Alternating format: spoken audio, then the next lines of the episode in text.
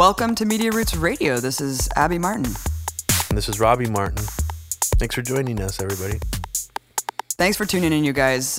We're going to jump right in here to talk about Michael Moore's new film. I have not seen it yet, Robbie. Obviously, we all saw Fahrenheit nine eleven.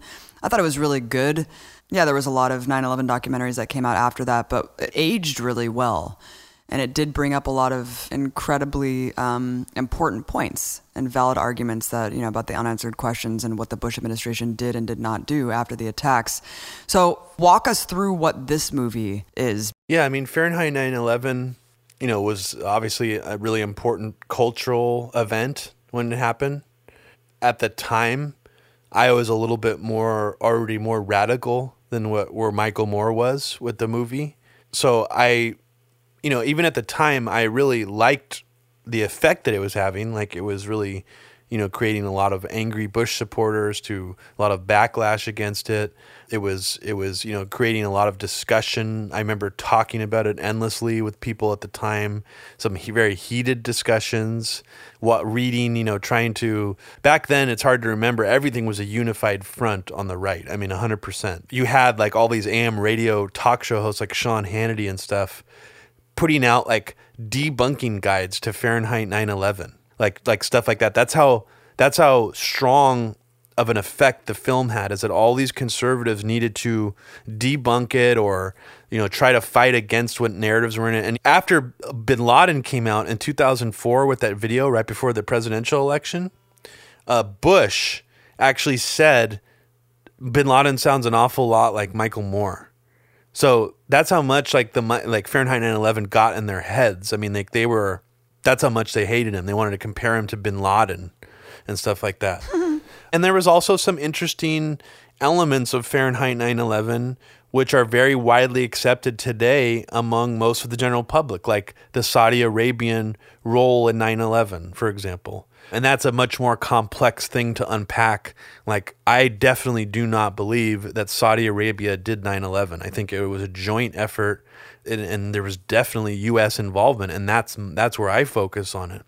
But in Fahrenheit nine eleven, um, he left some things on the cutting room floor, such as Condoleezza Rice's testimony at the nine eleven Commission hearing, acting like she had no idea there were any of these warnings coming that nine, the nine eleven attacks were about to happen.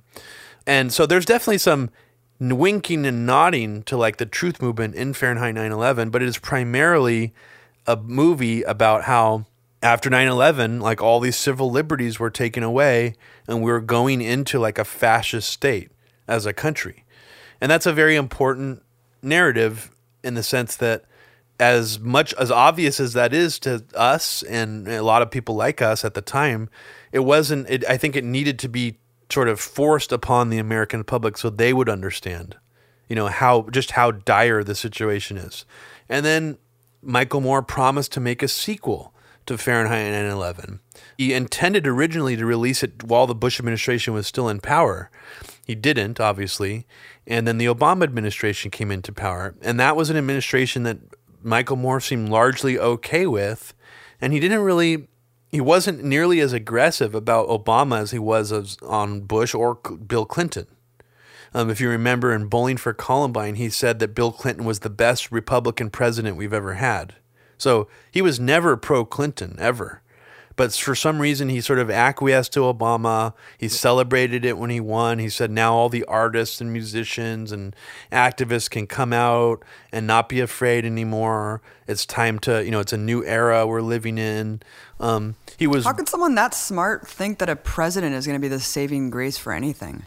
I mean, that's kind of embarrassing. It is very embarrassing. And that's that. And, and to be honest, that was the moment when I wrote him off. I thought, fuck you, Michael Moore. You fucking failed us. You, I mean, as much as Fahrenheit nine eleven, fail- again, I had problems with you. it. I thought Our that government it built up, you. you know, it built us up to a certain point where it's like, now we need to go even further than this fucking movie. Like, we need to push this right. even further now. And instead, he went back. Like, he didn't backpedal on the movie's claims or anything, but he kind of withdrew his radicalism and aggressiveness at that point towards the the politicians. You know, he made Sicko, which is railing against the healthcare industry. Sicko actually, I think, is mostly a great movie. it's the message is really important in it. I think that it was sort of under underappreciated. You know, one of his later films, like, you show this to most conservative people, if they didn't know it was a Michael Moore film, they would end up agreeing with almost all the points in it about health healthcare for everybody. Like, how could you not? I mean, when you really boil down those elements, yeah, most conservatives want they don't they don't want people to die from not having healthcare, like on a base level. So, you know, it's they're they're just taught to believe these things. Like, I, I was just watching this T Y T reporter going to, around to a MAGA rally asking people about Medicare for all, and a lot of them are actually for it, and that's really fascinating. You know, when you actually yeah. end up, you isolate them and you talk to them in person, I mean, they they'll actually agree with many of these policies. Yeah, without that political partisanship, of course, and these heated debate like talking points that are injected in the narrative. Yeah, when you just ask people, like, do you want healthcare and do you want to end the wars? I mean, I think probably the vast majority of this country would agree on these basic things. Totally. And so I so I appreciated Sicko also.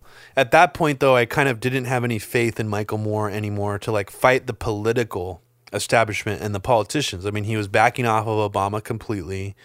But yeah, so Fahrenheit nine eleven sequel was supposed to come out under the Bush administration. It didn't. I waited, hoping maybe there'll be something about it during the Obama administration, because Obama was increasing all these police state measures and post nine eleven policies and endless war from the Bush administration. Didn't happen, obviously. Pipe dream. It was a fantasy that I thought Michael Moore would have the balls to do that. So now, two years into the Trump presidency, he releases his apparent sequel.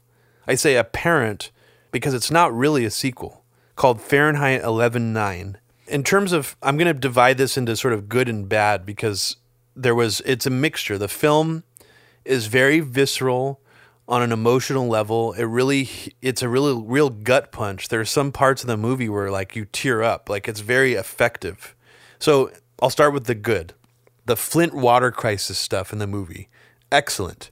It could have almost been its own documentary, and it would have actually been stronger if it was its own documentary, because it was so fucking powerful. I mean, the, the on-the-ground interviews with people who were part of the Flint water testing, who were forced by the government to forge the paperwork saying there was no lead levels over, like, three, whatever number rating they use. So you got all these great on-the-ground interviews with people, town hall meetings about Flint, original footage of Obama coming to Flint, you know, faking drinking that glass of water, interviewing people at the town hall, activists for the Flint water crisis, you know, basically being feeling crushed watching their, their president come and fake doing this, like, P R stunt, and also, like, just totally giving this free pass to Governor Snyder, like, oh, it's not his fault, yada yada. I mean, actually, what was great, Abby, that I thought you would have really appreciated, is Michael Moore kept calling Governor Snyder like a criminal that should be in jail, like, over and over again in the movie. It. He That's tries great. He tries to do a citizen's arrest, of course, of Governor Snyder. Um, he doesn't even get past his, like, P R guy at the, you know, governor's office or whatever. Um, he does another stunt in the movie where he takes a whole tanker truck full of Flint water and brings it to Governor Snyder's mansion. And then, since he won't answer the door, he just sprays it all over his yard with a giant fire hose. So those, you know, those kind of things were kitschy. They were funny. But the real core of the movie that was really emotionally resonant was the on-the-ground interviews and what's happening in Flint. I mean, and the, and the fact that it's basically an ethnic cleansing. I mean, he makes the argument in the movie that, you know, the amount of black people who are drinking lead-laced water that has causes irreversible damage, this is nothing other than, like, an a- actual ethnic cleansing taking place. I mean, it's very it's been proven that lead-laced water actually causes irreversible brain damage. No, of course. Um, yeah. So it's, yeah, it's really sad. I mean, that to me was when they were interviewing um, people who were at the town hall who saw Obama drinking this water. It was, it was, yeah. it was really effective. It was very sad. Mm-hmm. And we, we forget those things that Obama did because we were so focused on his foreign policy, but just the fact that he would show his face in Flint, it's, it's just so fucked up. On, on a so level that's just hard to even comprehend that he would do that. Mm-hmm. But that, so that stuff I thought was very strong in the movie. And then also he, he punted on this, but I thought that it was good, even though he didn't take it very far, as he was making the case that Trump even if he gets impeached, might not leave the presidency, and that Trump is actually doing things that mirror Nazi Germany, dividing the country, scapegoating immigrants. I mean, all these things are true, you know, that we we know Trump is doing. And I felt like he did make an effective case that Trump is a dangerous fascist, more so than, you know, mo- you know, the mainstream media has done. They've done a terrible job of doing that because they're things they ignore. But in this movie, I mean, he actually shows clips of the Reichstag fire burning with like clips of Bush talking about the World Trade Center is on fire. And he's imply- and in it he implies that we're that Trump could stage his own terror attack and that would be it. The country would be over. So he has this hopeful message going throughout the movie about teacher strikes and unions and how much energy the Parkland students, the you know, the activism around the school shootings, and then it's just like the hope gets crushed because he's like, did we even ever have a democracy? And then he interviews a historian and he asks them, are we one nine eleven away from full fascism? And the guy responds with, we're zero nine elevens away. Whoa. He's like, we're already, we're already on our way. So the movie creates this sort of uplifting, hopeful feeling. And then it's just like, he crushes it at the end on purpose. And I thought that was good. But in reality, it do- did seem like, he as put it in as an afterthought. Like it did seem like he wanted to make a more hopeful movie originally, and that when Trump won, like a lot of this footage was filmed before Trump got in mm. office. So a lot of like the footage he took for the movie was obviously made before he knew what, how the election was going to end up. Now that Trump's in, you know, I guess this is this is his take now, is that it's so it's so hopeless because look how close we are to this. I mean, he still encourages voting, of course. He's one hundred, you know, his big guy, big thing is one hundred million people didn't vote. That's what really got Trump in. And it, yeah, it, it bothered it bothered me a little bit that he was like implying that pairing nine eleven to the Reichstag fire, because that's kind of like open-ended. It's like, what are you really saying there? I mean, I thought that overall it was good. It was it was very unfocused and disjointed, but it had some very strong moments in it. Um But I can move on to the bad. I mean, there's definitely some criticisms, which I wanted to talk about too. But mm-hmm. Did you have any other like questions about it? No, I just really want to see it now. Um, yeah, it's it seems really interesting. But yeah. yeah, I think you would you would definitely appreciate aspects of it. I mean, in terms of the bad, I mean, there's definitely too much teacher strike stuff, too much Parkland student stuff in it. It felt like it belonged in a different, more hopeful movie. Not enough original or truly new footage about Trump to emphasize that Trump is a fascist. Almost all that was taken from news archives. So I was mm-hmm. disappointed that Michael Moore didn't have didn't do a lot of legwork in terms of interviewing people about this. He interviewed some historians. That was sort of how he filled in those sections of the movie. But in terms of my biggest criticism of the movie, I mean, other than it being uh, unfocused and disjointed, the worst thing about it, I thought, is he really did a disservice, is he, for being a sequel to Fahrenheit nine eleven, if it's actually supposed to be, it di- literally didn't even make an attempt to show where the whole cast of characters from Fahrenheit nine eleven are now. Mm-hmm. I mean, you have Bush, Cheney, Rumsfeld, Wolfowitz. I mean, all these people are still out there, like rebranding themselves. I mean, especially Bush. In fact, it wasn't really even a sequel at all in that sense. Yeah, it seems like it, he missed a big part of the story, which is how the resistance heroes exactly. are selling and now crushing dissent online. And the only thing that he did good at all was at the end, he's like, Robert Mueller's not going to save us. You know, this is not going to really? save us. You really got to stop like putting your hope in these things and just get out did in the sh- streets. Did he show good? Did he show Robert Mueller selling the Iraq War? And like no, no, he didn't. I mean, he, he missed a lot of opportunities mm-hmm. to like show how the resistance are hypocrites and to show how they're joining forces with the same neocons. So that was my bi- ultimately my biggest complaint. Mm-hmm. He was trying to have it both ways. He didn't want to anger too much the Hillary mm-hmm. diehards who think Russia got Trump elected, but he also wanted to knock some sense into them a little bit. He was doing a balancing act in the movie. For sure. Yeah, which makes sense. He doesn't want to ostracize his base, but that's where a very heavy agenda, the next edition, can come in and fill the gaps, is where the hell, you know, the trajectory of all these uh, neocons and where they are today, because that is an important story that no one's really put together yet in video form at all. He took the easy way out, I think. But it's still a very scary and real message that he's trying to put out. Um, I wonder why I haven't really seen it anywhere. I've barely seen any press for it.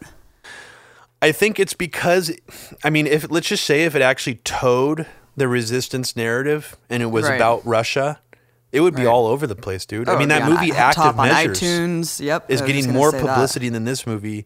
Yep. And I think that that's probably why it's not it's it's it's not towing that narrative. You know, I don't know. Trump land got boosted huge. Oh yeah, yeah. It's weird actually that that little like stage show thing got more mm-hmm. publicity than his new movie. Well, I'm really happy you focused on Flint because it's kind of this talking point, like, oh, Flint doesn't have clean water still, but like, what does that actually mean for the people who are living there? What does lead-laden water do to you? And how was Obama a part of this scandal and how is it still continuing? And I really appreciate that he spent so much time going through that. That's yeah. a huge deal. And plus there's like dozens of counties that have lead levels that are even worse than Flint. And so it's really important to keep zeroing in on, you know, these sacrifice zones of poor and low income minority communities that are dealing with these problems. Yeah. And it's still, it's still going on. Um, the fact that Trevor Noah would actually like repeat an Obama administration talking about, about the lead levels being safe is insane. Yeah, I mean, there was, and I just wanted to mention one more thing. He did throw in a tiny section about how Obama continued, you know, increased the war on terror, drone strikes, and prosecuted whistleblowers, and he shows clips of Chelsea Manning. But it goes by very quickly in the movie. So that's, again, his easy way out of that. At least he covered it. But he didn't. He didn't go nearly as far with it as he should have.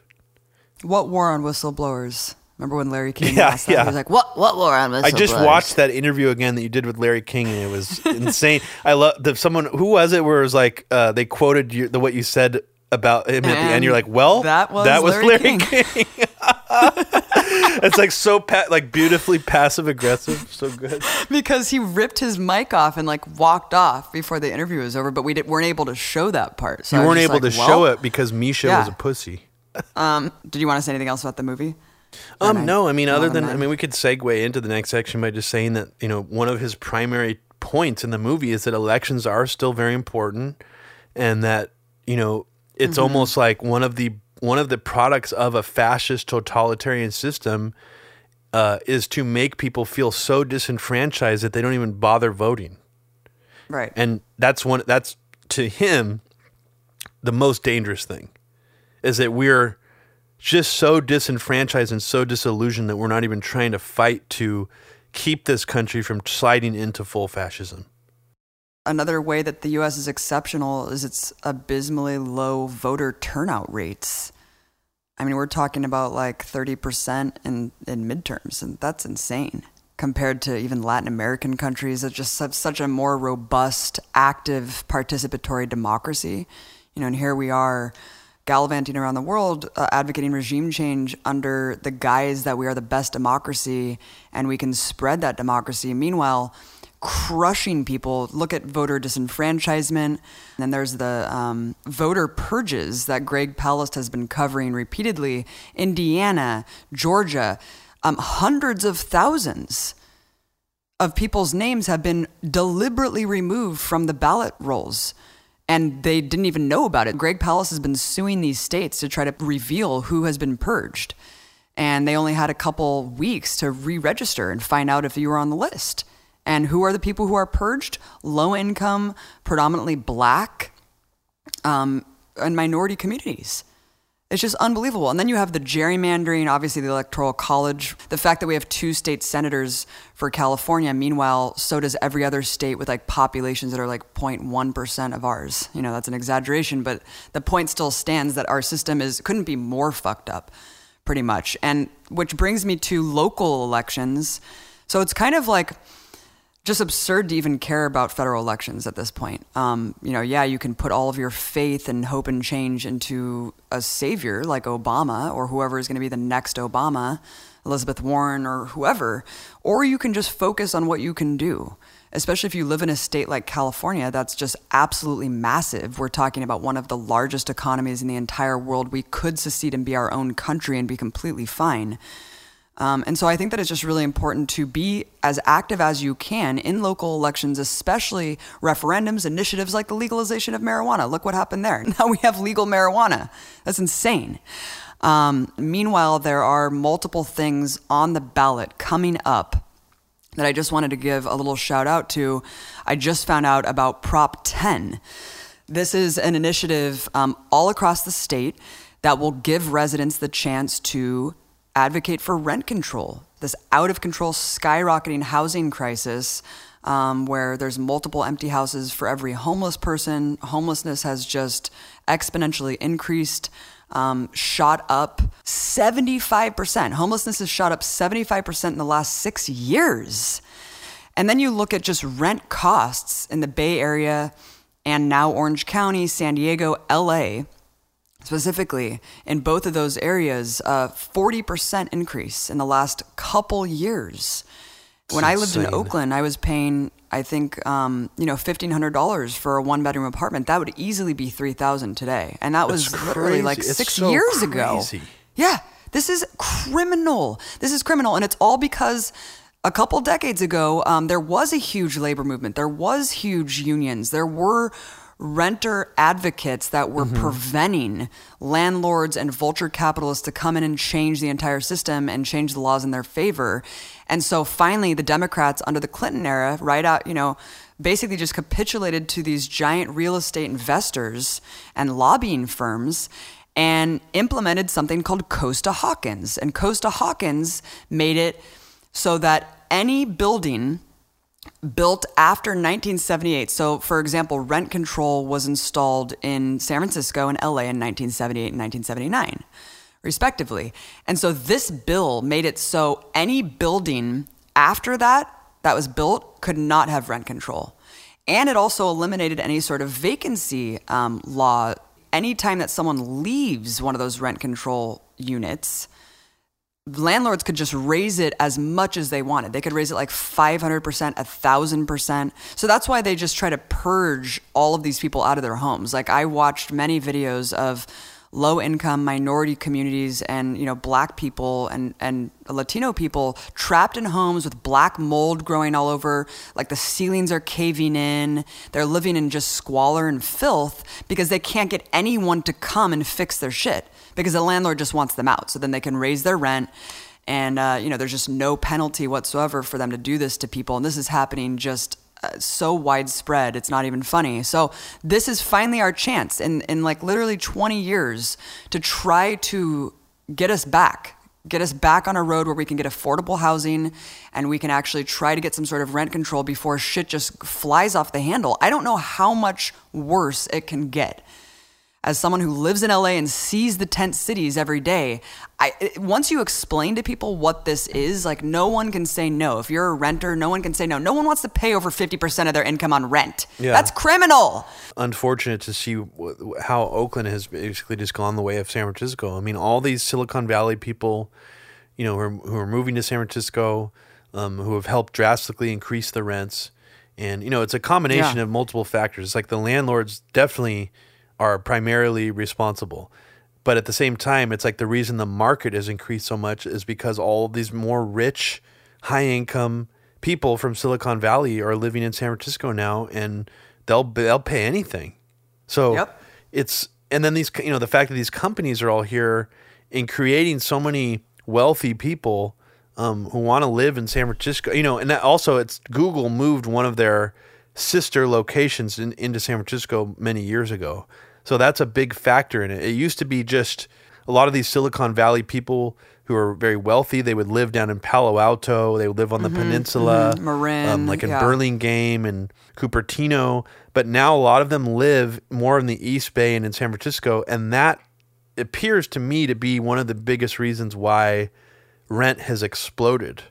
Oakland in particular, I mean, you you like like you said, I mean, you didn't live here that long ago, and the fact that the rent prices have already doubled, I mean, it's just, it's, it is criminal. I mean, it's shocking that there isn't anything being put into place to change this.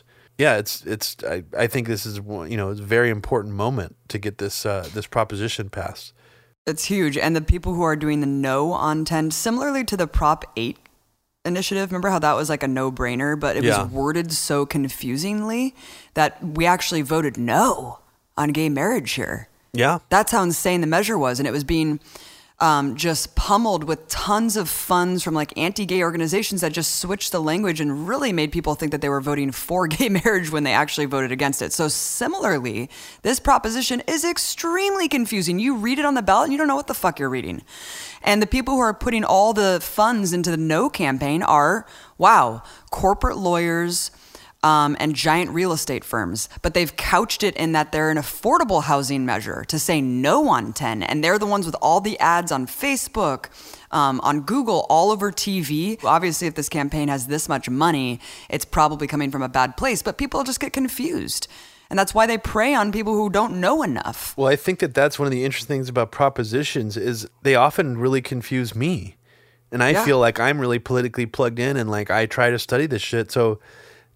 I mean, I, I I feel like sometimes they're purposefully confusing. I mean, Absolutely. The way that they're on the ballot, the way that they're discussed, the way that like local radio or T V or whatever is like, we're going to have both sides to debate proposition whatever. And it's like, who the fuck are these people like debating both sides of it? Yeah, got to be neutral. It's really, it's just really interesting, yeah, how hard it is to really get a grasp on all that stuff and to... you know, to do advocacy for it and to, to actually like know what to vote for. Well, luckily this initiative is really close in the polls. It's like forty-nine fifty-one. Oh, wow. And so we really do have a chance. And that shows you how much people are waking up and yeah. how much grassroots pressure and canvassing is being done on a local level. Because think about it. I mean, this would be a no-brainer again for the corporations. It's already confusing as hell. They put out massive amounts of ads against it. And so the fact that this many people are voting for it shows a lot. Exactly, yeah. I think uh, it's a it's a good, very done. good sign. I mean, I think it's one thing that most people in the Bay Area can rally behind. I mean, it's I mean, this is I know this is for the whole state, but yeah, people out right. here. I mean, oh yeah, you know, it's kind of like Medicare for all. It's like, yeah, maybe you're a conservative who doesn't think a landlord should be told what to do by the government, but at a certain point, like you have to feel on a gut level that it's like this is wrong. People right. cannot fucking pay rent anymore. I mean, the, the rent is so absurdly out of control. It's gone beyond regular inflation. Like if oh it followed inflation or wages, yeah, wages it, have been stagnant it's just for so years. Over the t- I mean, it's just in a completely its own universe of like price increases. So I think I even think regular conservatives would agree, right? You know, if you if you were able to talk to them in private, that maybe we should start doing this. You know? Well, unfortunately, a lot of conservatives have been arguing with me saying, oh, this is actually going to increase housing costs. That's just yeah. the lie. It's like the net neutrality pro- argument. Exactly. They try to flip it around because they're being fucking well, brainwashed well, and it's by also corporations. Insane. It's really sad because it's like, no, no, no, you're missing the point. This would actually prevent landlords from raising rent. Don't you understand the actual basic principle yeah. of this amendment? And that's what landlords are threatening their tenants with. They're like sending out leaflets saying your rent will be raised if you vote yes on this, just to try to be as fucked up as possible. It just yeah. reminds me really quickly of how the conservatives are always trying to make these weird that sound they the arguments that sound like they're going to hurt us. Like I remember when the arg you know it was like ta- corporations should pay their fair share of taxes, which is like a completely logical, very straightforward thing that almost everybody would agree with, right?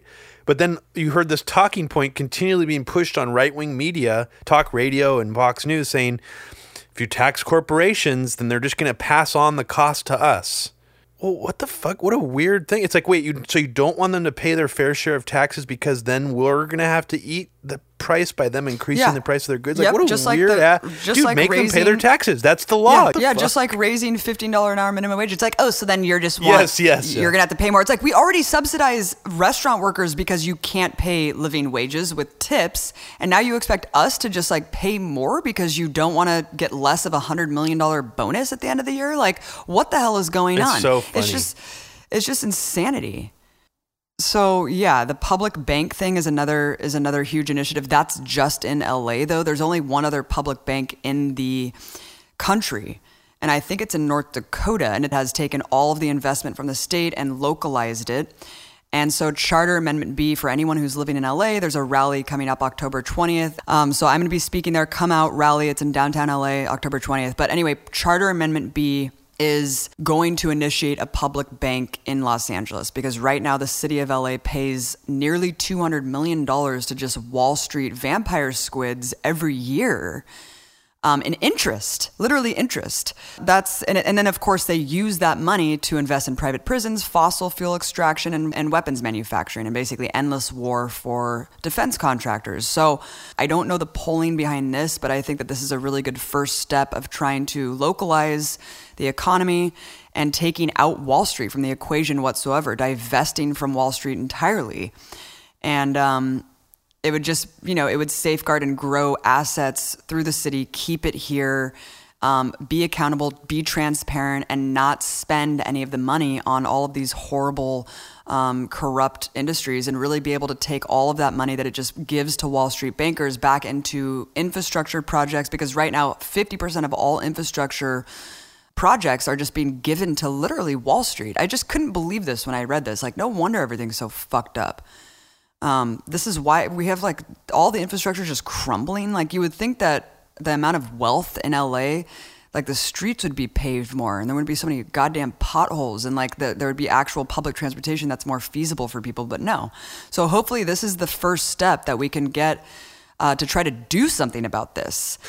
Yeah, and it's just, just on that note, I mean, it's so interesting when you drive around Oakland and see which streets have been recently paved and fixed and which ones aren't. Mm-hmm. You know, I mean, mm-hmm. it's it's so blatant. I mean, like, there's areas in Oakland in the hills where the streets are perfectly fine, beautifully paved, like just as recently as like a year ago. And then you go down to like East Oakland and, and West Oakland, and the streets look like they were torn up by a fucking bulldozer. Yeah, they're just like, it's just like a gra- like some of it's just like the asphalt's like gravel. It's dangerous as hell. Yeah. I mean, yeah, it's it's just so obvious what's going on. I mean, where these resources get routed. Just talking about in terms of like not even like these public private projects, you know, where, you know, like, for example, even the Bay Bridge, a friend uh, uh, recently um, I was talking to, he's just very knowledgeable about like certain things like architecture and stuff. And he was He was telling me this story about how the Bay Bridge Tower, um, the, the main tower in the middle of this new section of the Bay Bridge, uh, when they finished it, it was crooked. It was wow. fucking crooked. And so they actually had to winch it using steel cables to try to make it not crooked. And that's and so that's how it's permanently stayed. So think of, just think about how crazy that is for a second. It's nuts. A giant, massive amount of money went into this public slash private building project, and they literally winched the t- tower with steel cables because it was fin- finished crooked. Oh, great. Yeah, cool. Well, what about the next earthquake that's supposed exactly. to come? Exactly. It's just so crazy. And then the Salesforce Transit Center that was just built in San Francisco, this giant project that's been in the works for like seven years where they literally shut down like the middle of downtown San Francisco mm-hmm. for years to build this thing. Um, it it's actually, they recently had to ban people and close the, uh, the area. They built a, like a public park on top of it, which is crazy looking. It's this giant project um, because the main beam has a, the structural beam has a giant crack going through it. It's closed. This is a brand new, like, grand opening. Remember that bridge that collapsed in, um, that they just opened? Like, wasn't even being used yet, the pedestrian bridge that crushed all those cars? Yeah. Like, a year ago? This is, like, the new world we're living in. We talk about, you know, third world countries, like, factories collapsing in India. Like, look at, they don't have any regulation building codes. Look what's happening here. But Robbie, Dave Rubin would say, oh, people just want to do the right thing. You know why these things are happening? Because of government regulation, Robbie. That's why there's cracks oh, yeah. in the beams and they're they're skipping corners. Yeah. Too much government breathing down their necks. It's not because there are lobbyists and like private industry people trying to like write shit off like super sloppily and be like, no, what the, the yeah, like the tower's crooked. Like, let's just go for it. Like, yeah, we got to get this done, dude. We got to we got to get to the next project, next billion yeah. dollar high rise. It'll cost too much money to, to actually legitimately fix shit. It'll cost too much money to remove the asbestos, so let's blow them up. I'm just kidding. And what I didn't realize, you can look at the Peace and Freedom Party Workers Voter Guide, because I didn't even know this until I looked at the voter guide, that bonds are terrible. So even though they mask all these propositions in bonds, it's like, oh, Proposition one is for public bonds so we could build parks. And you're and I always like voted yes. I'm like, oh, that sounds great. Um, well, apparently bonds are a fucking trick, dude. They're a trick to further enrich the elite. um, they are a gimmick, and they basically just raise the cost of government expenditures often to well over twice the price that would be paid if they were just paid without having a bond. So it's basically just a way for Wall Street to extract more money and like interest and loans and shit. It's it's nuts. So all the bonds, we should all vote no all the time. I had no idea how that was just a total scam. And then because of this crazy jungle primary, um, a couple... Green Party were able to get up on the ballot um, to oppose corporate Democrats. But, you know, we already know that the jungle primary just eliminated the ability to really support third party candidates in the general election. But some did win in that runoff. And so we have a couple people, Rodolfo Cortez in L A, Kenneth Mejia, Laura Wells. That's really the only avenue that we have to voice our opposition to the corporate Democrats who are, you know, preventing Medicare for All from passing, even though we voted for it. I'm inspired and I'm excited about the election despite all of the barriers that we have coming up. I'm excited and I hope everyone gets involved and turns out on November sixth. Voting for a candidate on some level most of the time is always some form of compromise. Even if you're even if you're a radical leftist Green Party person and you're voting for the Green Party candidate, I mean, There's a there's a very high likelihood that you don't agree with everything that person is saying, even though they're better than the Democrat. So I guess my point is that I'm I have mixed feelings about this, but like I don't judge anybody or shame anybody for getting really excited about a candidate, even if they're running in the Democratic Party. The part that when I start to sort of get worried and even to judge, judgmental is when people continue to really religiously push someone and and not accept criticism of them when they've proven themselves to have like abandoned their principles, or they're getting like too mainstream too quickly, and then when they do that they're starting to like say different things. Like so, so I feel like like Ocasio. Yeah.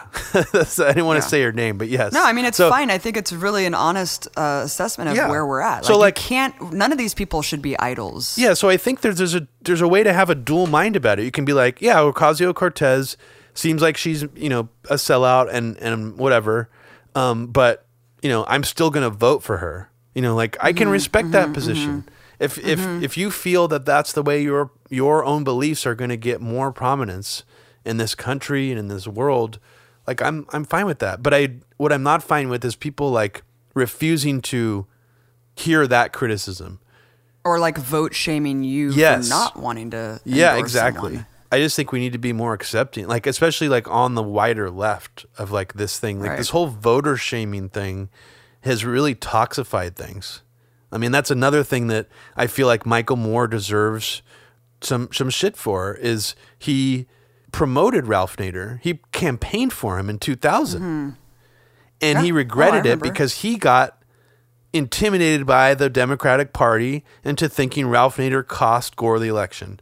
So he literally gets on his knees around two thousand three and begs Ralph Nader not to run. Or maybe it was, I don't remember if it was two thousand three, but he begs Ralph Nader not to run against Bush again. I, I get really mad when I see anybody vote shaming like that. Yeah, because it's just going to get worse every election cycle. And yeah. they've always held that over our heads. Next time, next time, next time, we'll we'll try to, you know, give you the avenue to install radical politics, or we'll finally move the Democrats left. No, it just keeps moving to the right every time because we keep letting them use that against us and hold it over our heads like a, just a fucking threat um, all the time. So, yeah, I'm I haven't bought it for a long time, but I feel like the thing that's different between now and the Obama time is that now people will shame you more and be like, now you have to, like, otherwise we're going to get Trump again. It's like, well, dude, who's it going to be next time though? It's always going to be someone horrible, and they're always going to say that they're better than them. And that's the reason that you should vote for them. That's not a reason to galvanize people to vote for you, is saying you're better than this guy, even though you're just an abysmal failure. You know, yeah, as we're talking about elections and voting and stuff, Robbie, I always thought it was interesting that, you know, I get an Amber Alert or a mass text whenever there's like a car potentially kidnapping a child, yet it's so difficult to understand when these closed primaries are, when you need to re-register, if you're purged from the rolls, how to find out anything, or even the date of your election.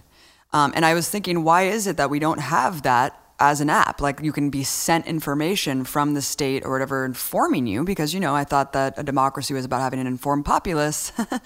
Turns out Trump is installing this kind of emergency alert system. No, not to inform people of their democratic rights and civic participation, but for something that's just a lot weirder. And I don't even really understand what the intent behind it is. Do you?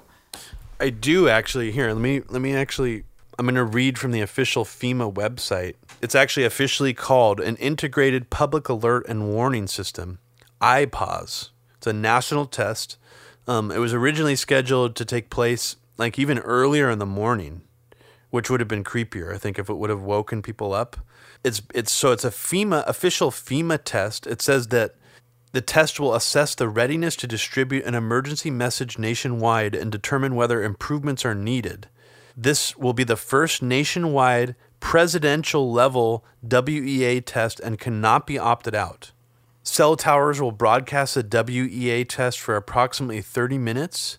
During this time, W E A compatible cell phones that are switched on and within range of an active cell tower should be capable of receiving the text message. Cell phones should only receive the message once. And it says, the presidential alert will read, this is a test of the National Wireless Emergency Alert System. No action is needed. But it's interesting that it, it has the word president. Like, so when it came up on my phone, it seemed like it was labeled presidential alert. Yeah, I thought so. I don't remember specifically, but I thought that it was clear. Yeah, and I couldn't actually find it like in my text or anything. It didn't seem like it was, it wasn't, it didn't like send you a text message. It seemed like it just popped up an alert, like a like a notification mm-hmm. on the phone. So that's weird. That's creepy that it's like accessing the notification thing mm-hmm. on the phone. This is a new specific type of a thing where it's like a test of something that I don't even know what they're, they don't even describe what kind of situation it could be used for. I just keep thinking of the missile alert in Hawaii. I was just going to mention that because in, in Fahrenheit eleven nine, one of the ominous parts of the ending in the movie is like Michael Moore is like, asked the guy, are we only one nine eleven away from like a full fascist police state? And the guy says, we're zero nine elevens away. And then Michael Moore says, you know, he builds up all this stuff about how Trump is making jokes about how, what if he doesn't leave after his second term? And he's like F D R and all this stuff. And then what happens one day if we wake up? And this is, keep in mind, the movie was actually made before this presidential alert system happened. So it's kind of perfect timing. It's creepy. Michael Moore says, what happens one day if we all wake up to an emergency alert? Wow. And it cuts to a collage of uh, Hawaiians Hawaii all thing? acting no super terrified. Way. Like, oh my God, what do we do? What do we do? Like tons of video clips oh I've never seen of like, people God. Snapchatting it, like trying to go into shelters and stuff. It was extremely Holy intense. Shit. Yeah, it was fucking dark. Wow. Yeah. I like that though. Me too. Because that because it did happen there. I and know it could happen again. And that and it and, will happen. And that again. Whole story about how that being an accident and all that stuff. No. I mean, it's just so weird. Even if it was an accident, it's like, why was that system even put in place in the first place? It's we know North Korea is not going to try to nuke Hawaii. I mean, it's just such a weird. Weird thing. You really have to question what's going on. You see that story about Israeli spyware is found on phones in forty-five countries targeting journalists, human rights activists. It's just like... Oh, fantastic. It's crazy. The documentary that Al Jazeera was going to put out, that second part of it, I talked about the one in Britain, you know? Yeah. And there was the American um, So this was banned, right? Too. Like they didn't actually end up putting it out? No, it's banned, yeah. But people have been getting snippets of it and also like just finding out what was in it. Basically, this article was specifically about how they use Facebook to create dozens of front groups and pages that are posed specifically as progressive, as feminist, you know, posting memes of Ida B. Wells, of Maya Angelou, saying that these are revolutionary thinkers, but then sprinkling in pro-Israel content. So one of them is called Cup of Jane. It has five hundred thousand followers and it posts basically left content. And then every once in a while, it'll post the pro-Israel stuff.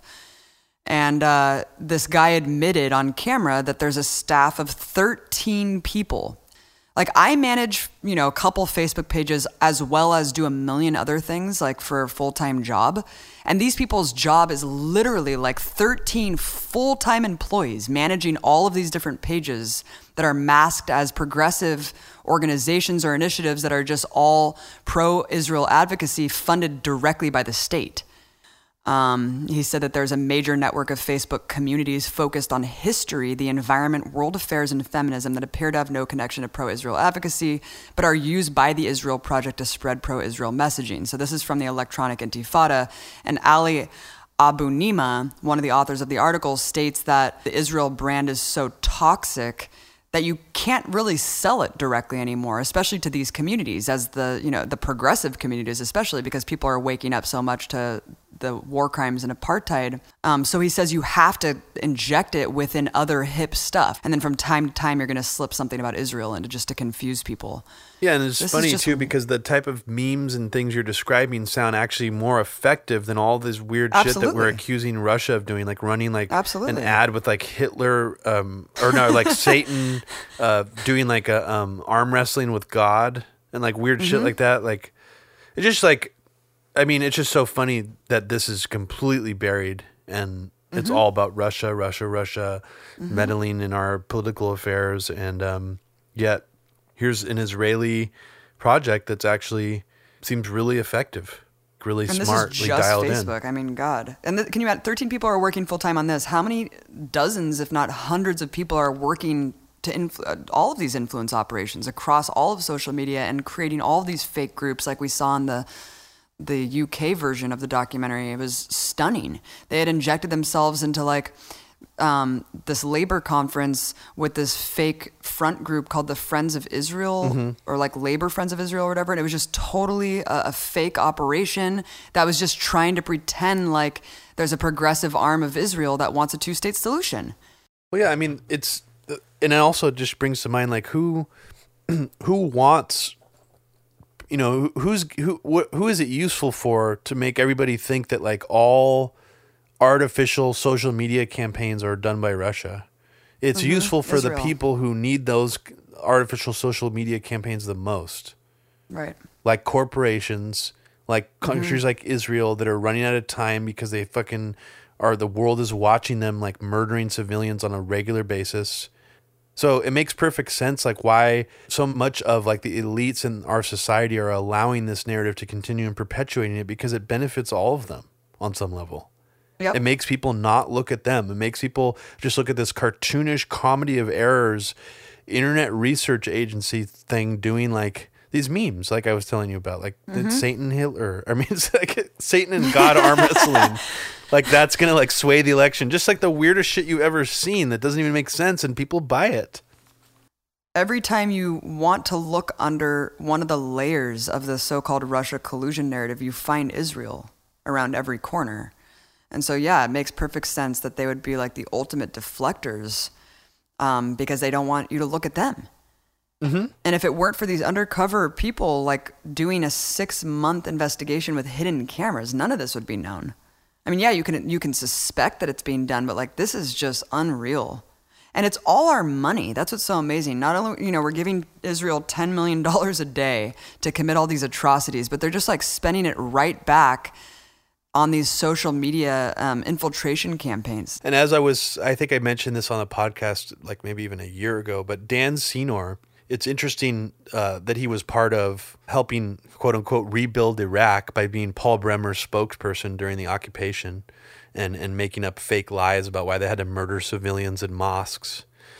But he actually was part of these Israel's tech boom. Israel has their own sort of so-called Silicon Valley, um, and they're very involved in Silicon Valley in California. Like a lot mm-hmm. of the subcontractors these companies use, a lot of the apps that you can buy on app stores are made in Israel.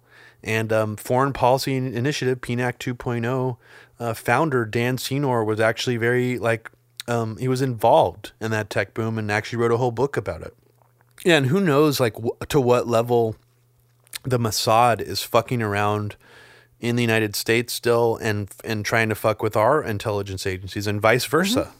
I mean, mm-hmm. we, we say Israel is an ally, But we already know there's plenty of evidence of all these different examples of them spying on us.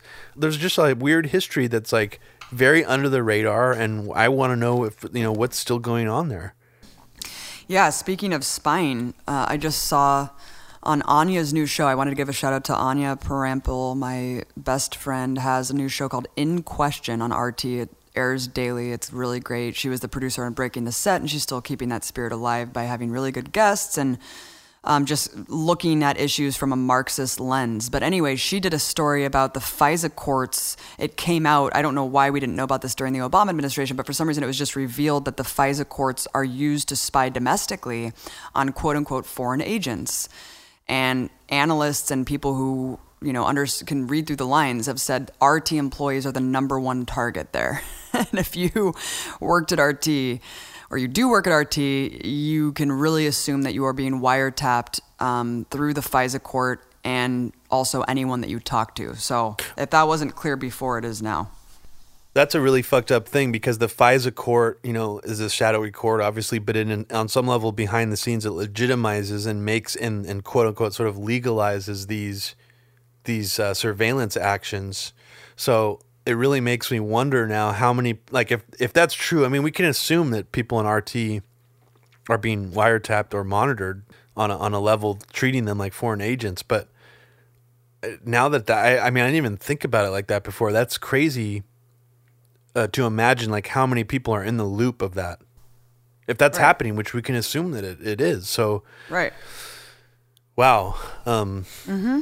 Very creepy. I mean, and there's some merit to, you know, the, the, the, you know, the pro-Trump base has ran with this narrative, but there's some merit to it, which is that the FISA court was abused by tapping people in the Trump campaign, you know, thinking that they were meeting with Russian agents. Right. And it's strange because the meeting with the Russian agents that they had does seem kind of odd. Like the woman who they were trying to, trying to meet with was, this is the weirdest part about it. She was trying to, this is apparently what the news says, and I don't know if the Mueller investigation has said this, but that she was actually trying to lobby future President Trump to remove the Magnitsky Act. And I, I just find that very odd that that's what the meeting was about. It just, it just, you know, obviously harkens back to Bill Browder and what we know about how all this started in the first place. So I don't know. Wow. I'm not saying that it was a setup. I, I could see the argument that it was a setup. Like I could, I, I, part of me is like, I, that argument does make sense, but I'm not saying it is. Mm-hmm. It's weird. Mm-hmm. That is really interesting that that's what she was meeting with them about. Yeah. One of the things that we're going to do with the funding for Empire Files is start an Empire update. Um, because I just think it's going to be a little bit easier for people to digest and, uh, you know, what's going on with the Empire around the world and without having these kind of in-depth documentaries about it. So we also want to start doing that on this show. And, uh, you know, we, the Afghanistan war is largely forgotten. Yeah. And I think Afghanistan especially is one that is being criminally neglected by almost everybody, with the exception of a few anti-imperialists and, and people who've been dedicated to that. It's the longest war in American history. That's already well known. Um, there are still troops over there, tens of thousands of troops. I'm not exactly. And Trump, sh- in, Trump did a big surge when he got in office. Yeah, Trump did a an Afghanistan surge. There's actually seven that have died so far this year in two thousand eighteen. The Washington Post reports, quote, U S Army Specialist James A. Slape stepped out of his vehicle in Afghanistan on Thursday, ready to help others. Um, sorry, I'm re- I'm re- I'm reading the Washington Post article. The soldier trained in bomb removal wanted to clear a path to a vehicle that just hit a roadside bomb in Helmand Province. Then a second explosion hit. Slape, twenty-three, became the seventh U S service member killed in combat in Afghanistan this year. The Pentagon released his name on Friday night. I like how they call it combat. It's like yeah, I call um, it combat. And and just on another note, I mean, yeah, like the idea that it's even combat. I mean, Jake Tapper posted this really weird Twitter thread where I'm just going to read a quote from it because it's just it's just odd. And uh, a Twitter user named Gumby for Christ actually. I love, I love them. I oh yeah, their tweets are, man, are excellent. They're so great. So he posted this. He just talked about how Jake Tapper is sort of blurring the line between like propaganda, reality, and media by visiting this set of an Afghanistan war film and then talking about how realistic and eerie it is, and how some of the people in the movie are actually people who served in Afghanistan and were part of this operation that the movie's about. So here's Jake Tapper's actual tweet. Says, I visited the set of The Outpost film. The troops who served at the real C O P in Afghanistan who are working on the film say it's eerie how close it is to the original. And the tweet keeps Why going. Why is he there? First Obviously of all. For like some C N N report, which is odd that C N N would be like, cool. Yeah, giving an extra boost to this movie. And then Jake Tapper tweets again. He's like, here's Daniel Rod eighty-three, who served at C O P Keatling during the horrific two thousand nine attack and who plays himself in the film, showing me around the film's version of the mortar pit. And it just keeps going on and on and on. But here's MAGA Chud seventy-four, who played himself in the movie. MAGA Chud. What the hell? Sounds like a screen name. He's just like, You're here's gonna, Daniel for Clemmer, some reason I, I nineteen eighty-four. You said MAGA Chode. um, so yeah, it's just... It It is strange how, like, all these movies that talk about quote-unquote combat, you know, they just have to, like, exaggerate these combat situations because it's really not combat, like you're saying. It's just, like, these soldiers are, like, scattered across the country in these little outposts in places that aren't controlled by the Taliban, which is, like, the minority of the entire country. Yeah, Mike on Eyes Left was talking about it. He he laid a population density map over the actual Taliban-controlled areas, and it was like all of the populated areas are controlled by the oh, Taliban. Oh, totally. So that's why it's – exactly. That's why it's so funny when you watch these movies, you know, to make it more realistic. They're always in these areas, and the soldiers are always in these areas where there's like no one around, where there's like nothing but like a few farmers and stuff like hanging out. So this is one of the things that, that's been in the news recently is that Trump actually approved a one trillion dollars mining deal um, that was stalled for a few years. It got stalled during uh, the Obama administration, and I'm not exactly sure why it got stalled, but Reuters reported on October seventh, Afghan government officials have signed contracts for two major mining projects in northern Afghanistan, pushing ahead with plans to develop the country's mineral reserves, but drawing criticism over the involvement of a former minister in the project. The deals were signed in Washington on Friday with mining and investment group Centaur and its operating company Afghan Gold and Minerals, Minerals Company to develop two sites with potentially major gold and copper deposits. So that's what sort of what we, so you know, we remembered hearing about years ago that... Yeah, what took him so long? I don't know. I mean... Maybe, you know, maybe this was an area of the country that wasn't secure enough yet. Um, but maybe what took them so long is what's the obvious is, is that uh, the Taliban holds more territory than any other time since the two thousand one invasion, since right before the two thousand one invasion.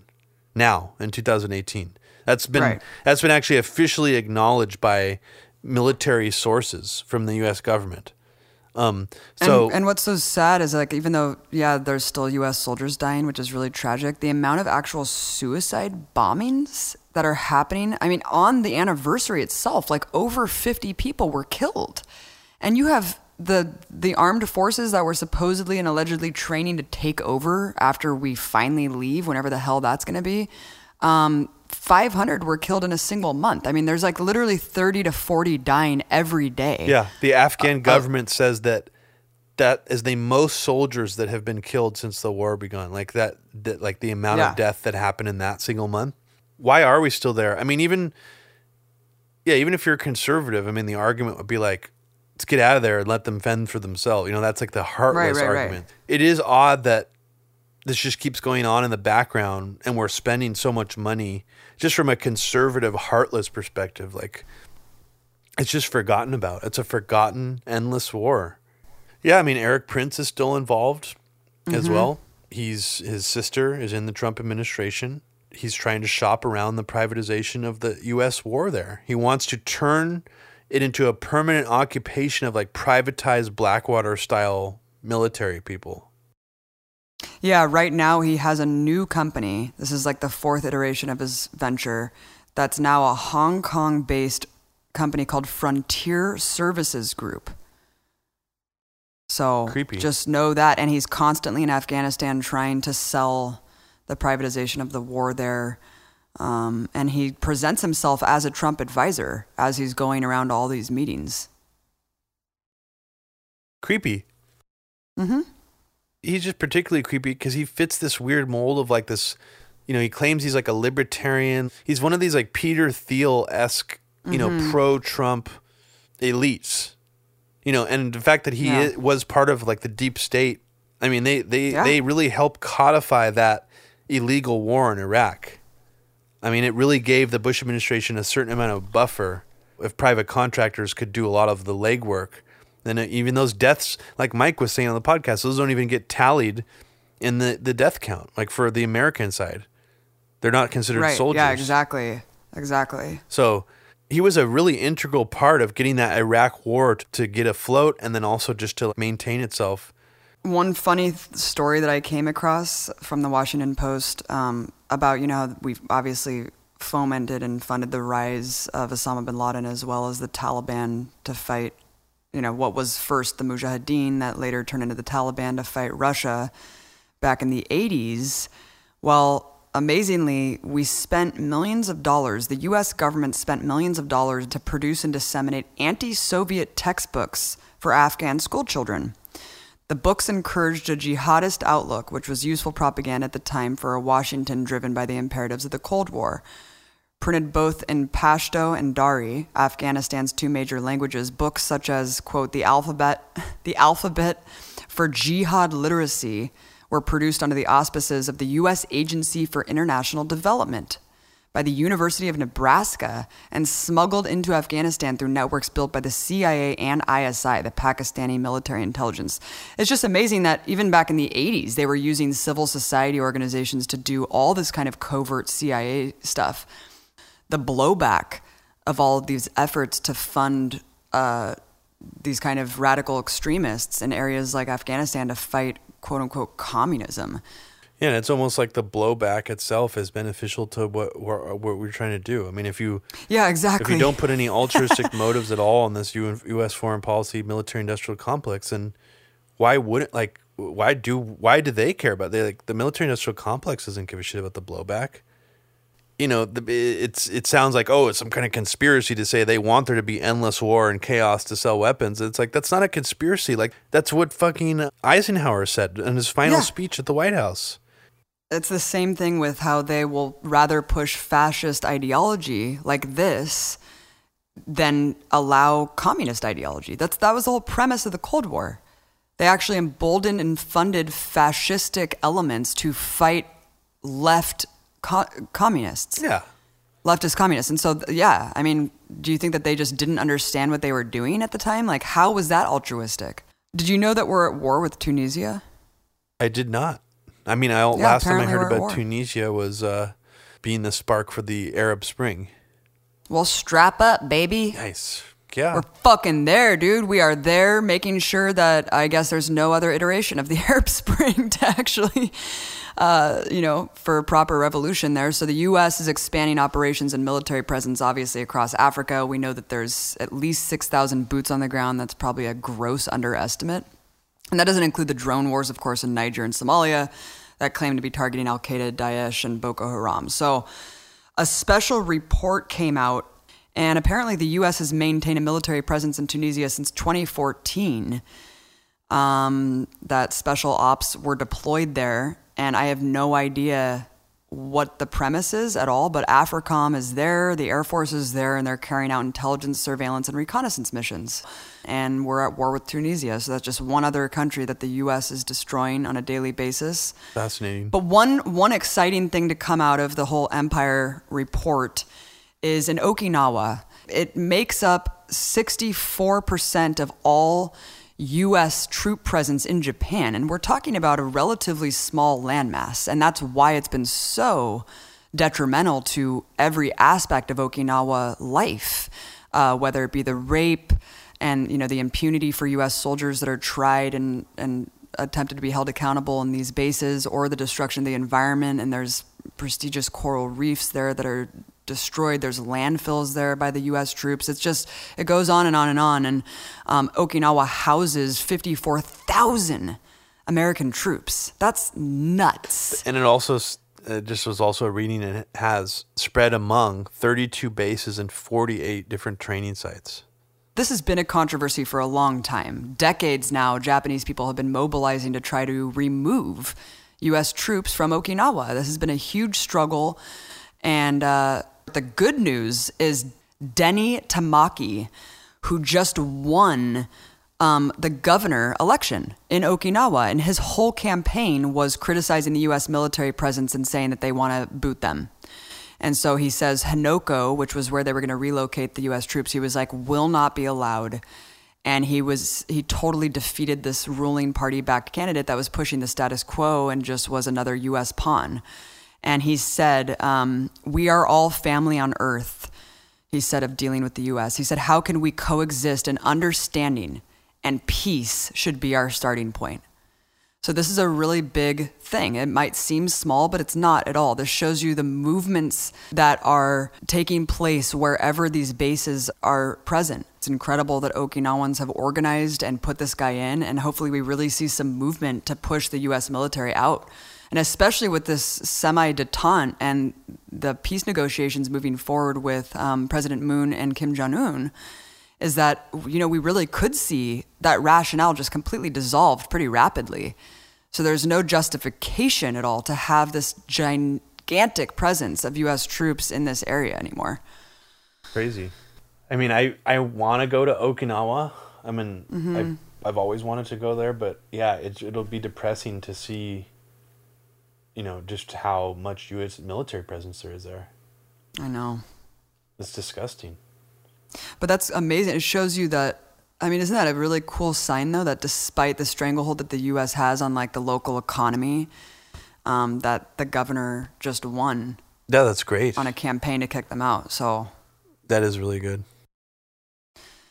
So, yeah, let's wrap it up with that, because that's that's really good news, and hopefully we'll see more of that going on around the world. Um And uh, we really appreciate your support. We hope that you listen to the last podcast of all the other updates from this month, and you listen to the next podcast that we're going to upload, which is a true crime story um, narrative about the anthrax attacks unfolding as it happened, with clips and narration and just really something that you've never heard before and that's never really been done before about this. So yeah, definitely stay tuned for that. that. And yeah, um, please uh, consider supporting us at Patreon, um, at patreon.com slash Media Roots Radio. You can donate as little as one dollar per episode. Um, and we have different tiers available with some bonuses and perks um, for higher donations. So yeah, thank you so much for donating already if you're a listener.